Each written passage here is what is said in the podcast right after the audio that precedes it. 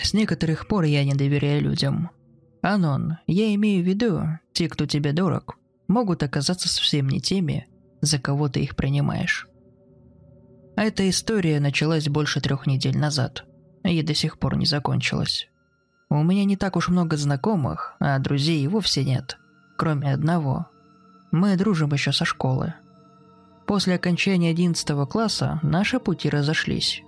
Но мы до сих пор встречаемся раз в месяц, чтобы выпить пивка и пообщаться, обсудив последние новости. А вот около месяца назад мы в очередной раз встретились в баре. За кружечкой пива друг рассказал мне, что познакомился с удивительной девушкой. У друга и раньше никогда не было проблем с противоположным полом, в отличие от меня. Но таким восхищенным я его раньше не видел. «Понимаешь, у меня раньше такого никогда не было», – рассказывал он мне. «Это судьба!» Я успокаивал его с доликой скепсиса, мол, погоди, влюбленность пройдет, и взглянешь на нее другими глазами. Прошло некоторое время, и четыре дня назад вечером мой друг завалился ко мне домой, попросив распечатать ему пару фотографий. На них были изображены он и та самая девушка, блондинка и действительно красавица, в обнимку где-то в парке. Он скопировал изображение мне на комп, я распечатал их, и друг убежал к себе. Я программист и в данный момент работаю над системой распознавания изображений. Уже сейчас написанная мной программа умеет выделять на изображении лица людей и характерные признаки этих лиц. Форма носа, ушей, родинки и прочее. Сравнивать их с другими, хранящимися в базе изображениями, и находить сходство и различия. От нечего делать, тем вечером я закинул их фотографии в свою программу. Через 30 секунд я удивленно наблюдал за результатом. Программа успешно выделила на фотографиях только одно лицо. Лицо моего друга. Лицо его девушки определить не удалось. Я не придал этому значения, подобные алгоритмы никогда не гарантируют стопроцентной уверенности. Вместо того, чтобы обеспокоиться, я углубился в поиск и отлов бага. Но три дня спустя ситуация была ровно такой же. На всех остальных фотографиях программа успешно выделяла лица людей, а на этих – только моего друга. В отчаянии я начал прогонять ее по шагам. Я корпел над одной из фотографий уже несколько часов, разбирая ее попиксельно.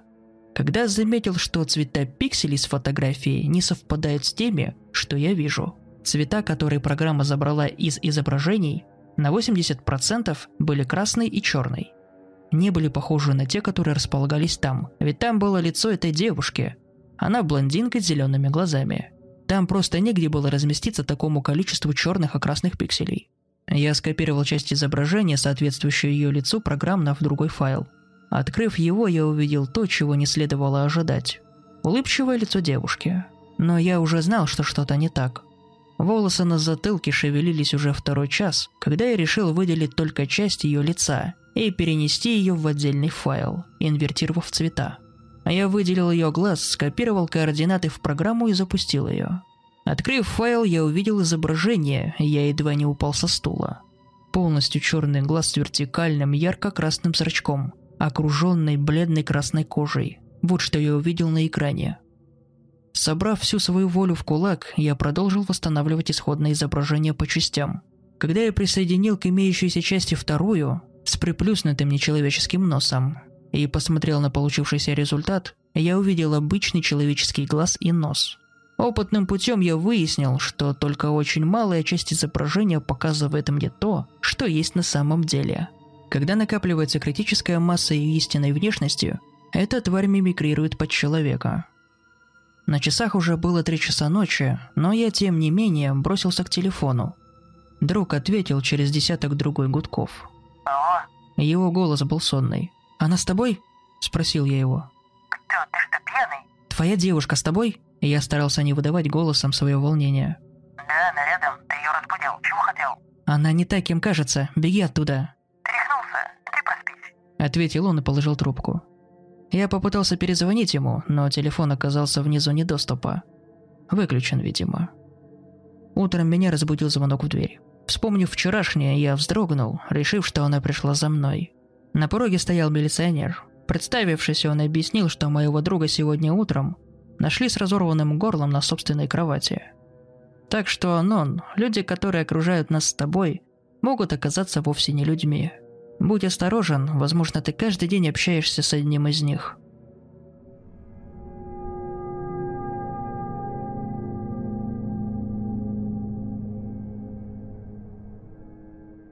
Арестуйте меня!» С нажимом произносит девушка и протягивает мне свои тощие запястья. Я выщелкиваю из пачки сигарету, закуриваю, вглядываюсь в ее лицо сквозь сизый дым. Довольно изящные черты лица, темные волосы, карие глаза. Ничего особенного. Арестовать? Ну да, вы же полицейский, жандарм, страж закона, инспектор. Или как вам угодно. А мне угодно, детектив, отвечаю я, приглаживая рубашку на животе и поправляю галстук. И я уже давно не страж закона, я работаю как частное лицо. Тогда арестуйте меня как частное лицо. Что для этого надо? Я готова дать показания у вас в офисе. Не сдавалась незнакомка. Для гражданского ареста требуются веские основания. Впрочем, если вы хотите, я могу выяснить, изменяет ли вам ваш возлюбленный. «О, детектив, в этом как раз больше нет нужды», – смеется девушка, глядя мне прямо в глаза. «Сегодня утром я убила его». Только многолетний опыт работы в полиции позволяет мне сохранять спокойствие. Я окидываю взглядом тощую фигуру собеседницы и спрашиваю, как убили? Так, как того требует ритуал. Услышал я ответ, произнесенный с абсолютно серьезным лицом. Перерезала горло, читая молитвы. Кивая, я отпиваю глоток кофе из стоящей передо мной чашки. И девушка добавляет тем же серьезным тоном. «Я не сумасшедшая». Я и не думал о таком. Заверяю я ее, поднимая руку в примирительном жесте. Только хотел бы знать, за что вы так с ним обошлись. О, она вскидывает руками. Он был демоном. Это серьезное обвинение, тяну я. Это не обвинение. Какое может быть обвинение после того, как приговор вынесен и приведен к исполнению? Это констатация факта. Я позволил себе чуть улыбнуться, делая еще глоток кофе. А как вы узнали, что он демон? Однажды он привел домой другую девушку. С негодованием произнесла моя собеседница. Ну, снова тяну я. Это не делает его демоном. Быть может, он просто бабник? Девушка наклоняется ко мне над столиком кафе и произносит тем темпом, каким обычно рассказывают большие секреты. Бабники обычно не превращаются в страшных тварей с огромной пастью и не откусывают головы своим любовницам. Я лишь согласно киваю. Действительно, бабники обычно делают другие вещи. Вот-вот, победоносно произносит победительница демонов и снова протягивает ко мне свои руки веточки. «Арестуйте меня! Немедленно!» Я не могу вас арестовать просто потому, что вы меня об этом просите. А вдруг выяснится, что вы меня обманываете? Мне нужно увидеть тело. Хорошо, поедем посмотрим на него. Выпаливает она и с готовностью вскакивает с подушки, заботливо положенной на плетеное кресло. В этом маленьком кафе очень милые и внимательные к гостям официанты, которые, к слову, куда-то пропали. Стоило моей новой знакомой переступить порог, и даже не потрудились принять заказ у посетительницы. Не получится. С сожалением на лице качаю я головой. Почему еще? На улице идет дождь, и я не терплю дождя. Девушка несколько секунд тратит на то, чтобы переварить мою глупую отговорку. «Вы серьезно?» – спрашивает наконец она, медленно усаживаясь обратно в креслице. «Абсолютно. Я не терплю дождя. Когда на улице сыро, нужно сидеть в удобном кресле, в теплом помещении и читать книги, а не бегать непонятно где разглядывая покойников. «Мне кажется», – осторожно произносит она, пока остатки человеческих рефлексов заставляют ее руку хватать пустое место там, где должна была быть находиться ее чашка. «Кажется, что вы попросту не хотите заниматься этим делом. Вы проницательны. С другой стороны, я не отказываюсь вам в помощи. Неужели?» Хмыкнув, я пишу на салфетке номер телефона моего старого соперника в нашем нелегком бизнесе. Вот телефон одного человека, его зовут Маркус. Он детектив так же, как и я. Позвоните ему. Не говорите, что я дал вам номер. Не говорите ни слова о демонах. Не сознавайтесь в убийстве. Скажите ему, что у вас из квартиры пропала очень дорогая для вас вещь, и он поедет с вами. Хорошо. Чуть слышно, как-то по-змеиному шепчет девушка, пряча листок в сумочку. Вы умный детектив. Я молча улыбаюсь в ответ, но она не торопится уходить. Но почему? Я пожимаю плечами. Демона вряд ли можно убить, перерезав глотку. Пусть даже с молитвами. Это кажется мне ложью. И я, если честно, не хочу проверять, правда ли та часть истории про откусывание головы. Но упускать шанс избавиться от соперника не собираетесь. С презрением произносит то, что позвало меня в кафе, прикинувшись молодой девушкой. А я в ответ лишь пожал плечами. Всегда есть вероятность, что вы просто сумасшедшая. Мила, хотя и абсолютно неискренне улыбнувшись, невзначай продемонстрировав мне белоснежные острые зубы треугольной формы. Она неторопливо уходит, а я еще долго смотрю ей вслед. Дождь усиливается. Я откидываюсь на спинку кресла и произношу чуть слышно. Кого или чего только не встретишь на этих улицах. Чертов город. Я хочу еще произнести глупое и фальшивое «прости, Маркус», но не получается. Горло сжимает спазм, и я только откашливаюсь в кулак.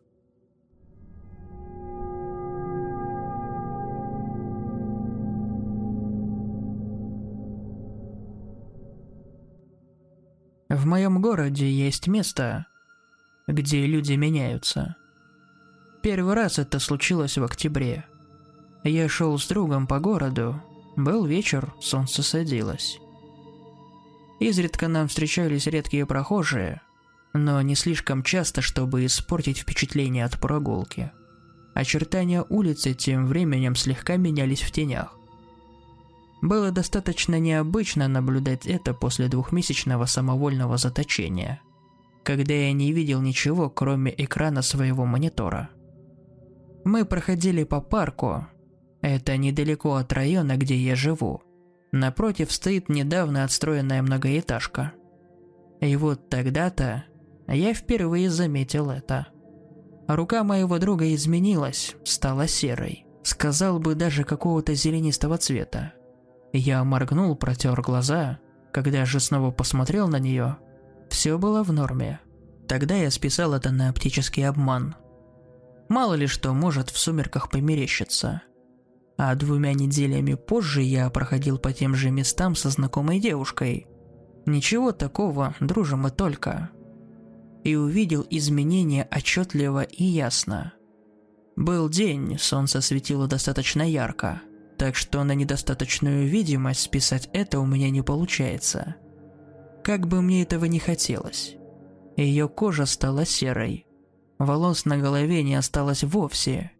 Череп вытянулся, Вместо глаз остались две черные впадины. Но самое жуткое, Анон, была ее улыбка. Она смотрела на меня. Теперь я в этом уверен. Смотрела и улыбалась. Хотя правильнее это было бы назвать оскалом. Прошла, наверное, секунда, не больше, и все стало прежним. Ее кожа, симпатичная прическа, глаза – я споткнулся, упал на землю, она помогла мне подняться. Спросила, в чем дело. Я же ничего не смог понять. Но почему-то ее улыбка, хоть и напоминавшая ту, другую, была мне не столь приятна, как раньше. Под каким-то надуманным предлогом я решил избавиться от ее компании и ушел домой. Недели позже, которые я провел в раздумьях о том, не сошел ли я с ума, я решил снять квартиру в той самой многоэтажке напротив парка. Тут надо сказать, что у меня две квартиры.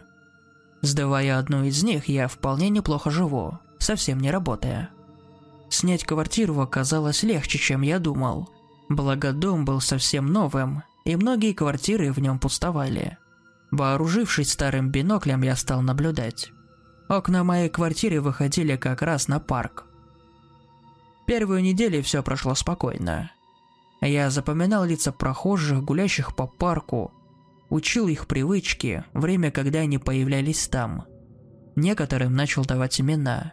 И когда я уже был готов признать, что у меня случилось какое-то кратковременное помутнение сознания, я снова увидел изменения. На этот раз изменился Колян.